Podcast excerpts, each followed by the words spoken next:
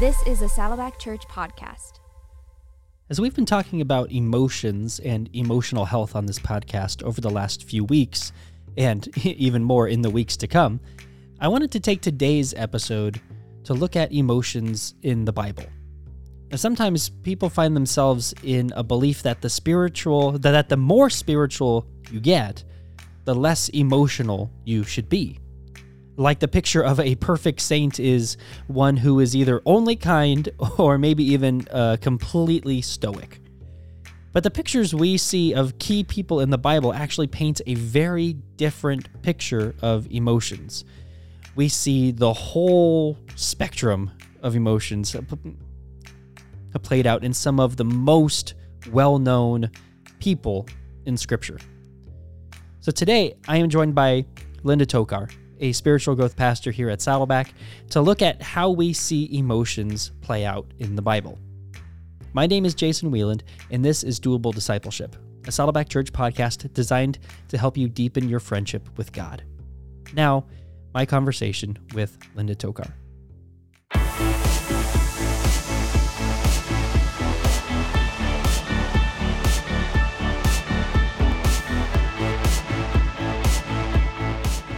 Hi, Linda. Hey, Jason. so I asked you to do a similar exercise to something that we did um, in our last series on relational Sure. health. In that series, I, we uh, talked about different relationships from the Bible and lessons that we could learn from that. yes. Um, so I, I asked you to do a similar exercise here today, Yes. which is looking uh, at cases through the Bible where we can learn about e- our emotions and emotional health through different places in the Bible. Yes. So, with that prompt, what do you have for us? The door is open. I shall Yeah. walk through. So, no, this was super fun for me. Um, and what I wanted to do was start by setting up some important truths and just reminders about emotions. Because sometimes the way we talk about them reveal that we don't quite understand kind of how they, where they come from and how they work. So, the first thing is that the Bible describes God as having emotions, and the fact that we have emotions is part of being made in his image. So, emotions are they're good. They're part of who we have been designed to be. I think sometimes we try to put emotions into categories like, oh, these are good emotions, these are bad emotions. No, emotions are just how we've been created. yeah. And so, um, just to remind ourselves that this is part of being made in God's image. Yeah, it wasn't an accident. It wasn't like I God made people.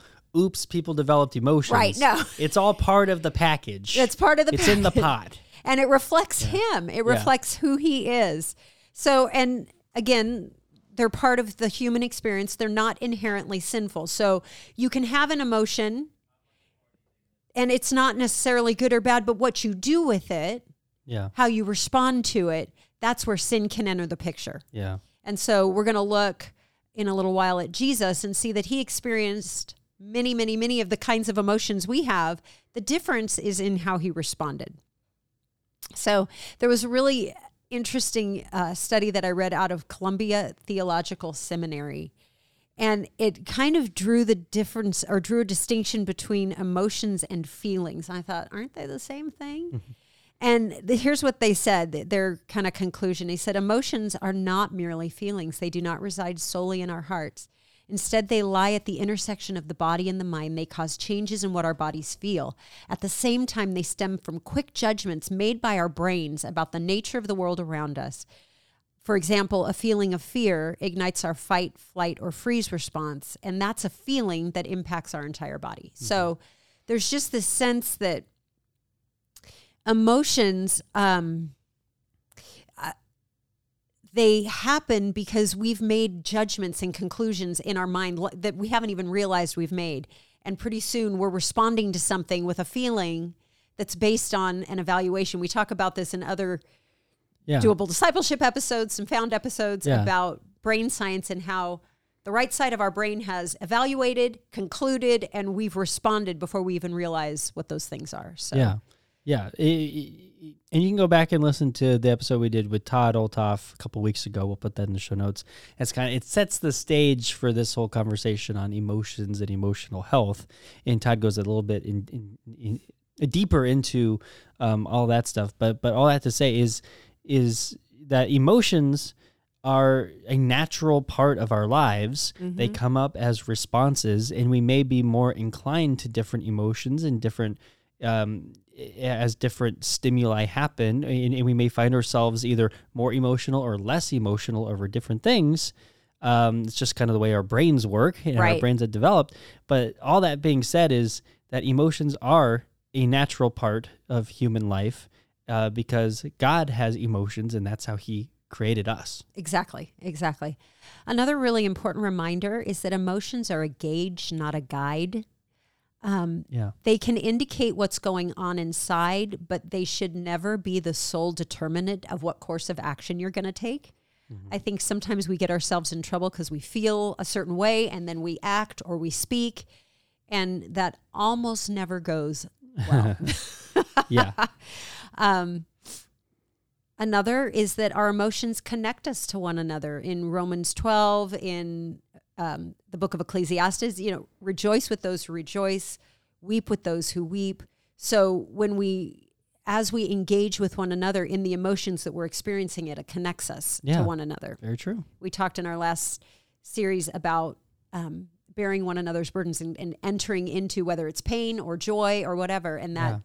that ties us to one another. So for this episode, that was my little setup. But for this episode, I wanted to focus on the examples that we see of emotions being expressed, experienced and expressed in the Bible. And first, I want to look at the life of Jesus, and then I want to look at the life of King David. And I Great. yeah, right. Mm-hmm. so seeing in the seeing emotions in the life of Jesus, that helps us believe more fully the fact that he truly lived a human life and we can we know that he can understand everything we experience. But it's also important because since Jesus is God, it's a powerful reminder of where I started, mm-hmm. the fact that God experiences emotions. Yeah. But I also know that it's really easy to look at the life of Jesus and say, yeah, but he's Jesus. I mean, come on. He has an advantage in this. So I also wanted to look at somebody that maybe we could relate to a little better at times, and that would be King David, because God chose him, God called him a man after his own heart. But he also, as we know, made some real bonehead choices Yeah. and caused pain in his life and the life of others. So I thought, okay, between Jesus and King David, I think we can get a really good picture of what it's like to, you know, what emotional health can look like. Yeah, and I think these are good reminders of the that it is okay to experience the whole gamut of Yeah. emotions, right? I think there, I'm, I'm, or I'm sure that there are people who have this belief of no, like the more spiritual I am, Right. or I should be, I grow to be, then the more stoic I am. Like things just don't don't phase me because Yeah. I'm so uh, in tune with God Yeah. that I don't need, you know, I, I I don't need to be angry or sad by things because I can just over spiritualize things almost. Right. And um, if you think that and operate that way, well, that would be different than how Jesus did things. Yeah. Well, and that's it, right? Sometimes we think, well, I'll only have the the positive emotions as I get more spiritually mature or something Yeah. like that. I won't struggle with anger or frustration anymore. Yeah. It's like, well, let's look at Jesus 'cause he did all those. Well, let's look at our Lord and Savior. Yeah, let's start there. A very good place to start. So we'll start with a softball. Of course, Jesus experienced love. This, you know, we read about specifically in the story of the rich young ruler, and in the midst of the his conversation with him in Mark twenty or Mark ten verse twenty one, it says Jesus looked at him and loved him. So Yeah, we have a uh, a song in our house. So for our kids, when we're teaching them Bible verses Yes. to memorize, Alicia, my wife, comes up with uh, little song tunes to put them to. yes, So this one is Jesus looked, looked, looked at him and loved him. Jesus, uh, blah, blah, blah, Mark ten twenty one, and my kids know it. see, Isn't that cool? Yeah, now that that is what I will be singing in the hallway. Thank you You're gonna be much. walking up into Jesus. Look, look, looked at him and loved him. so I knew we'd get Jason to sing. You know, this is a thing around here. Get Jason so to sometimes it it just pops out when you don't expect it. Love it. So, but also in the example of Jesus, we know that the Apostle John was frequently referred to specifically as the disciple that Jesus loved. So, John was one of his disciples, but he was also one of his close and intimate friends. So Jesus experienced love. Jesus experienced joy. Um, in John 15, 10 to 11, he experiences joy just at the act of pleasing his followers. He told, Jesus told his followers that if they keep his commands, they will abide in his love, just as he has kept his Father's commandments and abides and abides in his father's loves. And he says, These things I've spoken to you so that my joy may be in you and that your joy may be made full. And so what joy was Jesus referring to? To the joy that came from obedience to his father. So Yeah. he found joy in that. But then another example of Jesus and the experience of joy we find in in Hebrews where it says for the joy set before him he endured the cross scorning its shame and sat down at the right hand of the throne of God. So in that one joy's not like happy happy joy. joy. Yeah.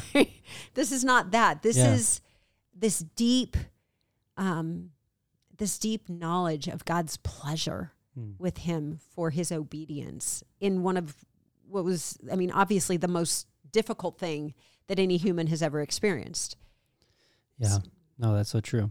Was that a Ren and Stimpy reference? It was Wow. Okay. Wasn't expecting that. Now for this one, I have a song for this one too. you do. Well, because there's the song, the joy song that we sing in church. You know, I've got Yeah. joy, joy, Joy. Now my thing with this one, it also involves my kids. Is I will sing this at home, and you know, and it does it does the loud part at the end, right? I've got joy, joy, joy, and then I've got joy, and it's Yes, like, and then you know, shout, and then you shout it, right?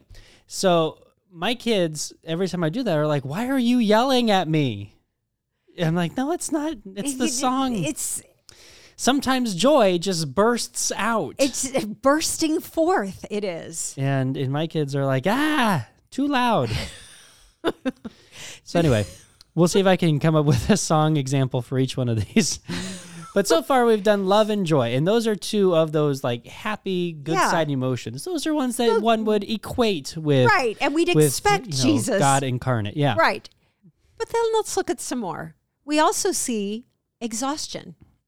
Yeah. Just utter exhaustion. And in this case, this is Luke 5. It's from the demands of ministry. Um, Luke is writing, and it says, Yet the news about him, that being Jesus, spread all the more so that crowds of people came to hear him and to be healed of their sickness. But Jesus often withdrew to lonely places and prayed.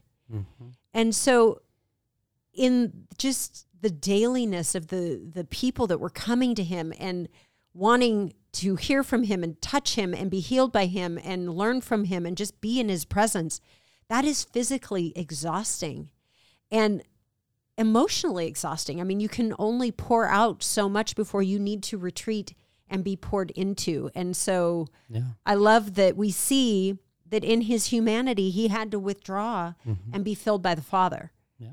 And so, again, exhaustion, not a problem. We've, we've, it's okay to feel exhausted it's okay. We see it again in John chapter six. After the people saw the miraculous signs that Jesus did, they began to say, Surely this is the prophet who's come into the world.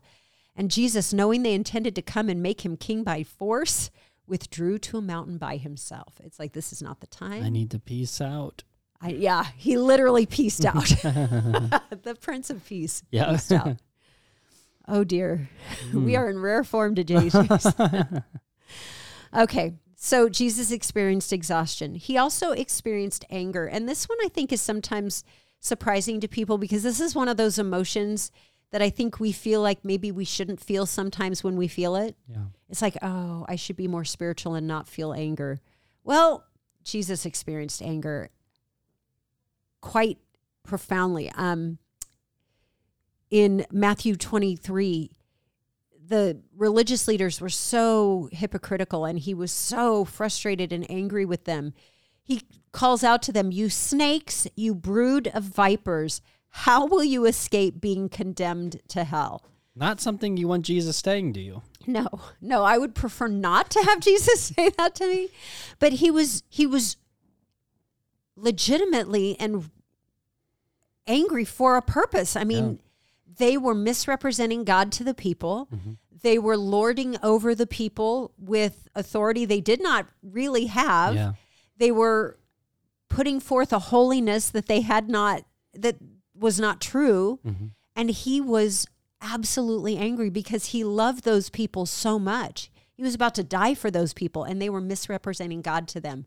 So he was angry. Yeah. He- and and as you said, anger itself is not sinful. It's not a bad thing. Right. It's that righteous anger and what comes out of it. Right. So Jesus used that opportunity to address and confront the Pharisees, right? And there can be areas in your life where being angry is okay. It's also it's also like we talked about with Todd is looking at what is that emotion underneath Right. the anger because anger is a secondary emotion that is a result of other emotions Right. typically that you feel could be disappointment or sadness Mm-hmm. or frustration that's really underneath it. And so how you then re, how you then act out of it ch- choosing um, your words Yeah. carefully, Mm-hmm. um, making having self control in how you're responding to that. That's all. That that's all the the the other side of anger Right. that that keeps it from turning into a bad kind of anger, Sure. which could I just mean- be lashing out at everybody and everything. right. Because Paul didn't say, don't be angry. He says, in your anger, do not sin Yeah. and do not let the sun go down on your anger, which means you're going to have to deal with it. exactly. But there are ways to deal with it. And we're going to see in the example of David Yes. kind of how he how he did that. Um, another thing that Jesus experienced was disgust um, at the greed and racism and oppression of the poor.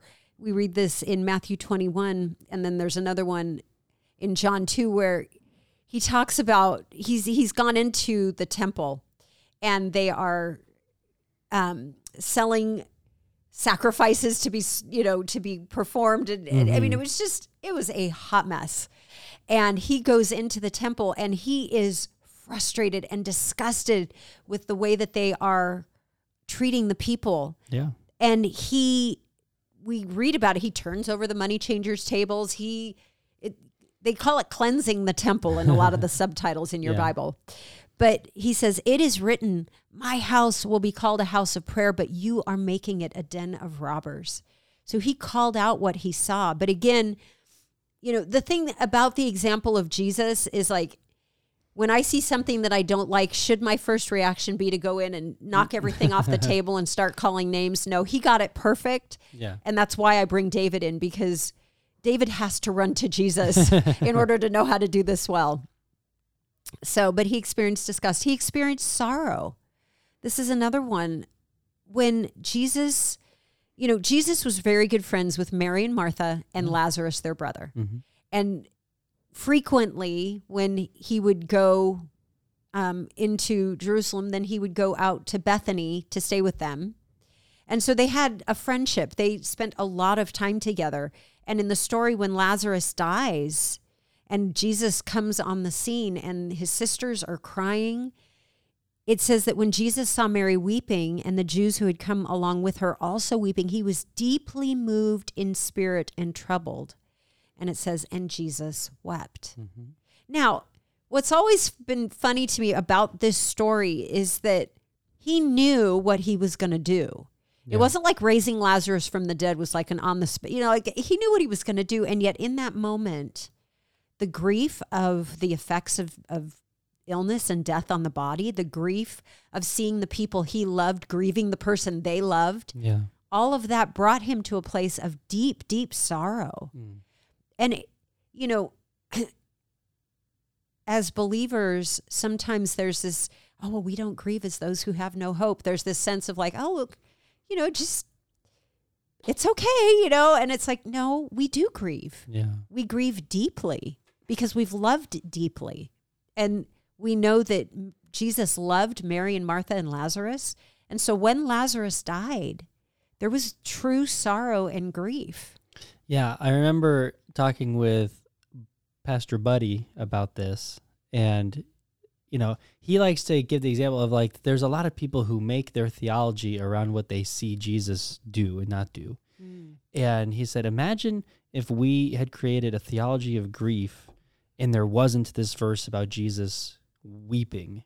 Mm. that would eh, you know a lot of people would be informed and say oh well that means it's not okay to cry it's not okay to be sad when people die in this case like lazarus or whatever and so he said the power of it including that jesus wept that he was moved he was deeply moved in spirit and troubled and wept that you know for in many cases from many people that allows that oh it's okay to cry it's okay to we it's okay to be mm-hmm. moved this much and I, I always thought that that was a a neat way of thinking about Yeah. about that yeah Absolutely. Absolutely. And I'm going through a lot of these emotions because I, I just think it's really important that we see that they showed Jesus, the full spectrum of them yeah Well, yeah, because I think sometimes we put Jesus in an emotional box. Yeah. You know what I mean? yeah like- jesus was always that you know especially if, if your picture of jesus is is who you see on a painting Right. usually pretty stone faced just jesus you're like huh Or or he's got a little halo so and that's he's what always perfection is yeah, just and you're like straight faced yeah, you're like nah, nah. So we'll keep going. Jesus experienced compassion for the lost and the don the downtrodden. Um, many times in the Gospels, we read that when Jesus saw the gra- the crowds, that he had compassion on them. And then, of course, the greatest example of compassion is on the cross itself, where he is being mocked after having been hung, and he looks at looks on these people that are jeering and mocking him and prays for them, recognizing that even in this moment, they don't know what they're doing, and he had compassion for them. yeah So that's when I aspire to. I'm not always so great when people are being I, unhelpful I get that to be like, ah, forgive them. I'm like, forgive me for. Forgive- yeah i think you got what three more on jesus right yep. all right Do we have time? Yeah, We good? All right. All right. I'll talk faster. Um, frustration. We saw that Jesus experienced frustration. And this one, as I was researching, kind of made me laugh because I've done this myself. He it was frustration with slow learners and their lack of faith. Um, in Matthew 17, um, there's a man who brings his demon possessed son to Jesus, and he's and he's like, you know, your disciples tried, but they couldn't cast him out. And Jesus, Jesus's response kind of cracks me up because they had seen he's like you've seen what i've done. You've heard my teaching. You still don't get it. You should, like should know better by now. He says you unbelieving and perverse generation. How long will i stay with you? How long shall i put up with you? Bring the boy here to me. Jesus rebuked the demon. It came out of the boy. He was healed at that moment. And what i laugh about is that sometimes i mean that's just so real. You're like seriously do i have to do everything myself So I just I just love that. Same thing when he calmed the storm in Mark 4. And he's like, "Why are you so afraid?" He says to his disciples, "Do you still have no faith?" Mm-hmm. And I mean, we do not have the benefit of tone of voice. True. Did- You know- right? You try to picture it like you, you know, like a loving, tender moment, Yeah. and yet it could have been, "Come on, Guys, guys."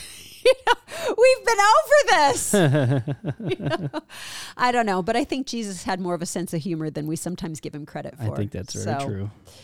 Um, Jesus experienced agony. We know in the Garden of Gethsemane that it says, you know, he's praying and he has been asking God if this cup can pass from him. Very human moment. I mean, he knew that that was his purpose. He knew that was why he was there. And yet, in that moment, we know in Matthew, it's actually three times that he asks if the cup mm-hmm. can pass. I mean, he was, if there was a way, he was going to ask God to show it to him. Mm-hmm.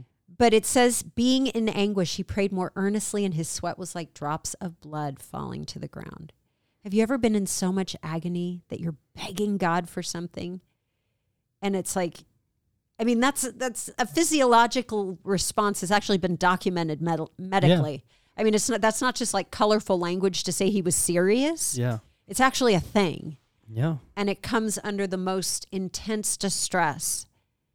And I mean, he knew God's plan. He knew that he would rise again. Like it Yeah. wasn't, but the humanness of like, this is going to be really bad. Yeah. So, Mm. and then the last one that I put was abandonment, where when you think about Jesus on the cross and he knows what's coming, he knows the plan. all of those things. And yet he cries out, My God, my God, why have you forsaken me? And that's got to be such a a poignant moment because he's never not been in perfect fellowship with the Father as part of the Trinity. Mm-hmm. And in this moment, in his full humanity, taking the sin of The world. the world, Yeah. there was this sense of separation from the Father Hmm. that caused him to cry out that way. Yeah. And it's just so if you've ever felt alone, going through something really, really hard, Yeah. Jesus gets that. Mm. And even though God obviously had not left him, Yeah. There was that in that moment, he that's what he felt. Yeah. So you see that full picture and pretty, almost every emotion that you could have, whether it's that the highest highs, that joy, that happiness, that mm-hmm. delight, that love, or those lowest lows of abandonment, anger, or frustration, sadness. Jesus has been through those, has been Mhm. through those. And what that tells that's well one thing that tells us is how okay it is, how how important it is for us to embrace that part of our humanity just as Jesus did. Absolutely. Absolutely. It's like the writer of Hebrews talks about we have a high priest. He Mm-hmm. makes the point in the book of Hebrews that Jesus has become our high priest. He says, but he ha- we have a high priest who has gone through everything. He Yeah. can understand us because he's been through everything that we go through, yet was without sin. Yeah. So, I mean, he doesn't sit from afar and go, well, that looks hard. He's actually walked through all of it Yeah. just like we do. So, but now I want to look at King David because he's a little bit more of a hot mess. and so, and he went through things that Jesus didn't go through because he is sinful like us. Yeah. So he experienced things and he had to do some different things mm. than the way Jesus dealt with his Yeah. emotions because there were a lot of places where D- David felt, experienced, and moved towards sin and then had to repent and come back. Yeah. So I thought that this was a good exercise. But I want to start where we started with Jesus. There were times when King David expressed great joy, Yeah. overwhelming joy. One of my favorite stories is when he's the ark had been not in Israel for a long, long time. And so um, there's a point in time when it is coming back into Israel, and David is out ahead of it. And he is so excited to be bringing the ark back that he's out in front. He's dancing, he's praising the Lord. And his wife does the total eye roll. She's like, What? Yeah. She's not into this. Yeah. She was like, You look like an idiot. Paraphrase.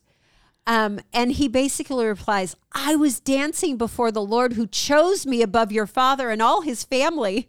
He says, He appointed me as the leader of Israel, the people of the Lord. So I celebrate before the Lord. Yeah. So, Yeah. You see, this one m- makes me think of Footloose, right? So you have Yes. David is the Ren. He's all about wanting to dance and to express his emotions and all that stuff. And Abigail is the Reverend Shaw. You know, it's like, what are you doing? That's not allowed in my town. You are embarrassing yourself and it's sinful. And David's like, no, it's not. This I this is how I celebrate. And in Footloose the musical, there's a whole song uh, talking about David in this fay. But I'm not going to sing that here. darn. I was, I was getting hopeful. I was ready. I, I- gave my Footloose spiel. We don't need to continue with the song. Yeah, So- you can watch it. It's probably on Netflix. Okay. So David also experienced things that I think we've also all dealt with, things like a guilty conscience. Um, David made some really bad decisions. Um, no kidding. Oh. Um, and in Psalm 32, he writes about it. He says, Blessed is the man whose sin the Lord does not count against him and in whose spirit is no deceit. Listen to this. He says, When I kept silent, my bones wasted away through my groaning all day long. He, we know that, you know, he took a man's wife, got her pregnant, killed her husband. I mean, Not great stuff. no. And for a long time, he lived. I mean, we don't know. I don't know that the scripture gives us exactly a time Yeah. frame, but it was a while Mm-hmm. that he was living with what he had done Yeah. and in blindness to how wrong he was fully because he wouldn't confess it. I Mm-hmm. mean, he just was, and yet deep down, he knew. Yeah. He wouldn't confess, but he knew. And he, said felt his, his bones wasting away. I mean, that's, that's a, and yeah. groaning all day long. But he says, therefore, let everyone who's godly pray to you, speaking to God, while you may be found. Surely when the mighty waters rise, they will not reach him. So, in this situation, when he was keeping his sin, what he thought was hidden, Yeah. and he was holding it in and he wasn't confessing and he wasn't dealing with it, it was eating him up. Yeah. And here it says, but he started with coming to the Lord, you know, knowing that this, the Lord does not hold your sin against you, but you've got to confess it to him. You've got to give it to him. Yeah. And um, This was an example of one of those emotions that Jesus did not have to uh, Right. have See, to feel because uh, guilt was not part of part Right. of his uh, his whole thing. right. he didn't require being convicted by the Holy Spirit. So, again, so, but once he confessed, once he admitted his sin, he experienced godly sorrow and then repentance, which Jesus also did not do. But we read in Psalm 51 4, and this is this is King David's prayer. He says, Have mercy on me, O God, according to your loving kindness, according to the multitude of your tender mercies, blot out my transgression. Wash me thoroughly from my iniquity and cleanse me from my sin, for I acknowledge my transgressions and my sin is ever before me. Against you and you only have I sinned and done what is evil in your sight, that thou might be justified when thou speakest. I always use King James, I don't know why, and be clear when you judge. that so, that thou mightest be justified when thou speakest. Yes. hey, it's generational.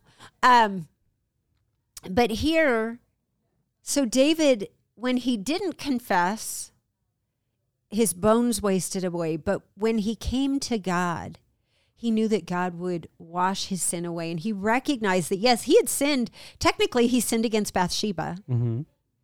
I mean, if there was ever a power play, he was the king. She was, Yeah. you know, a woman in the the kingdom. So I mean, there was a power made, power play made. Mm-hmm. He enticed her. He then killed her. You know what I mean? Like there was a lot going on. Yeah, he So- didn't kill her. We should no, just clarify. he killed her husband. Yes. Which hello.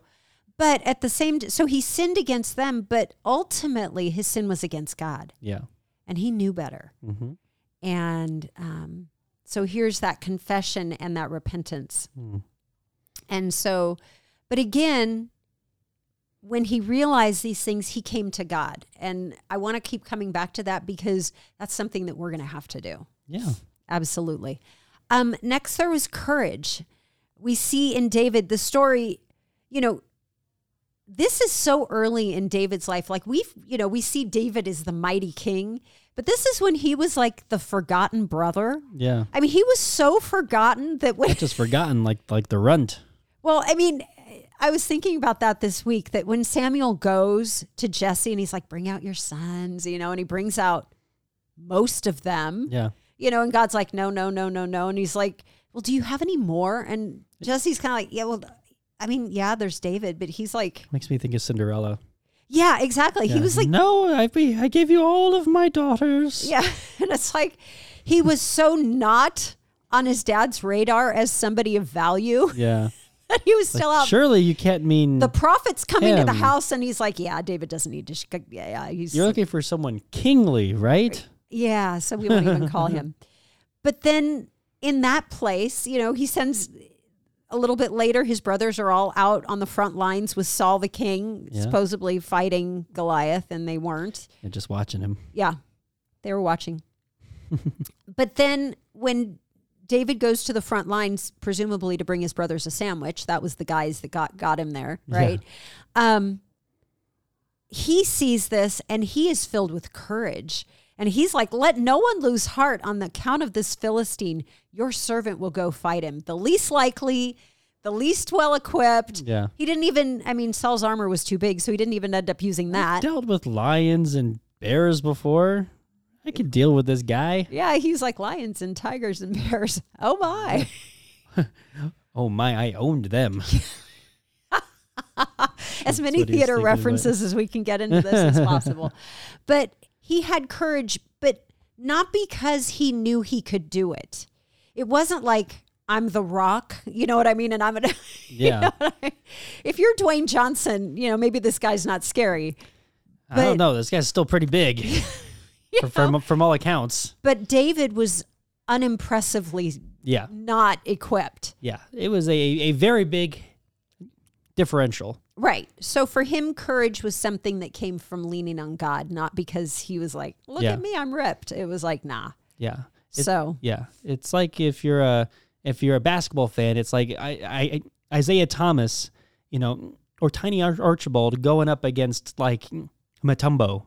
Very different statures here. I believe you. Great. Another thing we see in David is fear.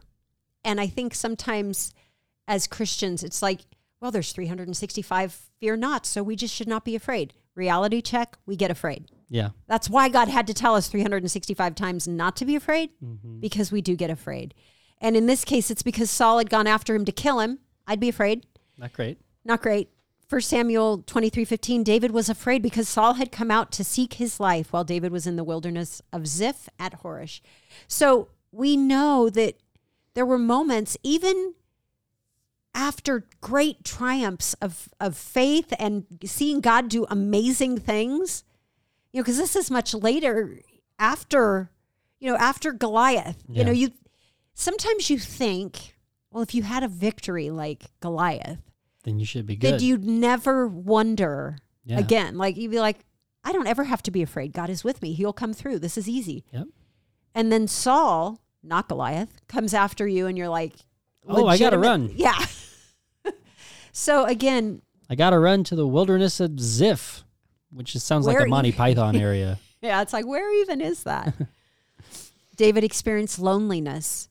Um, he had to flee the city, right? Because he was being pursued. Psalm 25, 15 says, Turn to me and be gracious to me, for I am lonely and afflicted. And again, the reason we know that he felt lonely and afflicted was because he called out to God in that. A lot of the way that we, a lot of the places we see David expressing his emotions are through the Psalms. Oh yeah. Um, and I love that because it gives it gives context to the fact that sometimes with our emotions we may not know what to do with them. But when you look at King David, I think one of the most important lessons is that no matter what you're feeling, you can bring it to God. And we've talked about this before when we Yeah. talked about lament. Mhm. And lament can be out of sadness, but it could also be out of anger. It can also be out of fear. Where the heck are you, God? Do you see what I'm dealing with? Yeah. like all of those feelings are so safe to bring to God. Like he wants to meet you in the midst of whatever. It's not like, oh well, God wants me to not be afraid, so I'm going to, you know, try to push this fear down and then I'll come and be brave and courageous for the Lord. It's like, no. Yeah. No. I think that's a great a great reminder is we see all of these emotions played out. In a lot of these cases it's because David wrote about them, Right. right? That he was writing them down, talking to God even through his words that that were e- either dictated or written down. Um and or a lot of these were stories that had been, you know, told and passed through passed through generations in spinely or in uh divinely inspiredly passed through generations Yes. but focused on just these really human characteristics Mm-hmm. you know just these examples of these emotions like like fear and repentance and that guilty conscience or, or going back to jesus and all those um, emotions that we talked about earlier um, there's there's something really important that that those have continued that those were important enough to be a part Right. of the biblical narrative And I love always one of the things I've always loved about the biblical narrative is it doesn't paint its heroes as no struggles, no problems. You know Yeah, what I they mean? aren't these like you know idols of perfection Right. And part of the reason I chose David, you know, I mentioned he was chosen, He was a man after God's own heart and he struggled profoundly. Mhm. And I thought, well, that's me. You know, Yeah. I'm I'm chosen by God. Yeah. You're chosen by God. He delights in us. He he you know, but at the same time, Mm-hmm. at least for me, I make bonehead decisions all the time. I struggle profoundly Yeah. with different things. And so I thought, man, I love the fact that we have so much about King David because I think that it just it helps us know that God he doesn't use us because we're all shiny and neat and clean and our, our you know the story's all put together and it's all great it's because in our brokenness we can just come to him and he says i'm going to use you in spite of that and i'm going to use i'm going to use those very things Mm-hmm. to get my work done through you so the very last one that i want to look at Yeah. is grief and desperation is because again this is one of those real moments where we see king david. So of course we already talked about the fact that he slept with a woman that wasn't his wife and got her pregnant. Well the child from that union was born and became very very sick and ultimately would die. Yeah. um, and so while this child was dying, God, I mean, excuse me, David was crying out to God on behalf of that child. Um, 2 Samuel 12, it says, David therefore sought God on behalf of the child, and David fasted and went in and lay all night on the ground. And the elders of his house stood beside him to raise him from the ground, but he would not, nor did he eat food with them. For seven days, Dave, David pleaded with God for the child's life. He refused to eat. He would not get up or do anything but pray to God to spare his son. So there are times when, even knowing the goodness of God, even knowing the provision of God, even knowing the power of God, and all of those things, there's just this utter like grief and desperation that we can walk through. And again, what did David do? Mm-hmm. He brought it to the Lord. You know, because either the Lord was going to answer the prayer the way he had asked him to, or God was going to meet him in the midst of that and walk him through it. Mm-hmm. But God was going to be with him no matter what. Yeah. So those those are amazing examples that we see from Jesus, amazing examples that we see of David of just all of these different emotions and how they played out and not just the fact that they had them, but how they handled them, how they wrestled with them. And again, that just that really helps to remind us that it's okay to experience all of these different emotions in the episode we uh, did with Todd, we talked about the power of naming your emotions and having word lists, the power of word lists Yes. and everything. You could look at a word list and see uh, probably every single one of those at some point in the Bible. There's so many different examples that we didn't even touch on in this episode, right? Like examples examples from Moses, examples from Abraham, even Right. New Testament example examples of Peter and all this stuff. And again, it's ranging from those really high happy emotions, the the elation of Peter jumping out of the boat when he sees Jesus on the shore. To, Where are you going? Oh, I gotta get to Jesus. I gotta go see. You know, versus the complete downtroddenness Mm. or or anger of, of, of Moses being so angry that that he killed the Egyptian uh, Right. Slave master guy. And so there's like again, you hear this whole gambit, and what you see is God's hand Mm-hmm. still on us, even even through all this stuff, even through even through the emotions that ultimately um are part of sin that we experience, Sure. like Moses in that case, or um. It doesn't. It didn't mean that God stopped loving Moses. It does. Didn't mean that God didn't use Moses or or love Moses, and, and it just meant that this that we are still our broken selves, Mm-hmm. but our emotions are not are not a part of our emotions are a God given part of our humanity. Mm-hmm. Now, our brokenness can find its way into our emotions Sure. and can lead and, and that can all be affected. But um, what I hope people got from this exercise in this episode is just seeing that that the Bible is an emotional story Absolutely. and it's full it's a story of real people with real God given emotions. Mm-hmm. And there are lessons in there for how we can appropriately respond and act on those emotions um, that we have. Absolutely. And if I can just wrap up Yeah. with, I, I've said it a couple of times already, and I'm glad that you um, talked about the feelings lists and things because saying you're sad is one thing, but saying you feel betrayed is something different. You know what I mean? Yeah. Getting in and naming those emotions, super powerful, super beneficial because sometimes then that can lead you to to understanding kind of what's behind what you're feeling. But whatever you're feeling, remember that your feelings aren't wrong. Yeah. They're a gauge. So then that's why you need to dig. And maybe you need a spiritual director or a mentor, counselor, somebody to help you kind of sift through what you're feeling, what you might be responding to.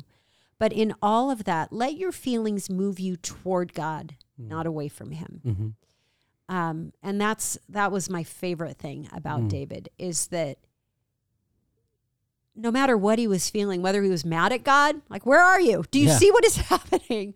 Or where whether he was sad, whether he felt guilty, whether he felt fearful, he ran back to God and knew that even though even though it was difficult and even though it was painful, that God was the one that could help him and God would never turn away from him and God would would receive him however he was and be with him in that space. Yeah.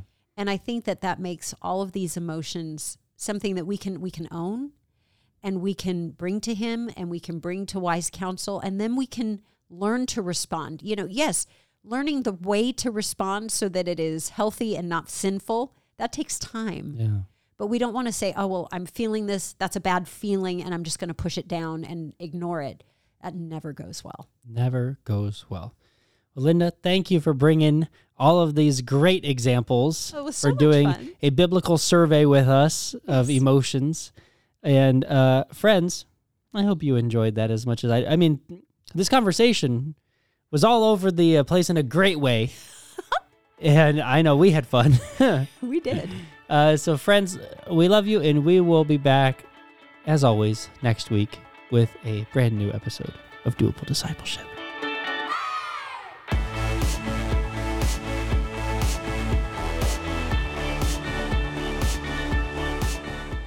If you enjoyed this episode, consider giving us a rating or a review on iTunes. If you do, you'll help other people find us in the future. You can also listen to these episodes on YouTube. Just subscribe to the Saddleback Church YouTube channel for these conversations, plus lots of other video content. And if you are already listening to us on YouTube, subscribe to the Doable Discipleship podcast on Apple Podcasts or your favorite podcasting app so you can listen in the car or wherever else you go. Don't forget to visit saddleback.com slash doable to check out all of our previous episodes. And you can go to saddleback.com slash grow to find spiritual growth resources and view a calendar of upcoming events. Lastly, you can always get in touch with us by emailing maturity at saddleback.com.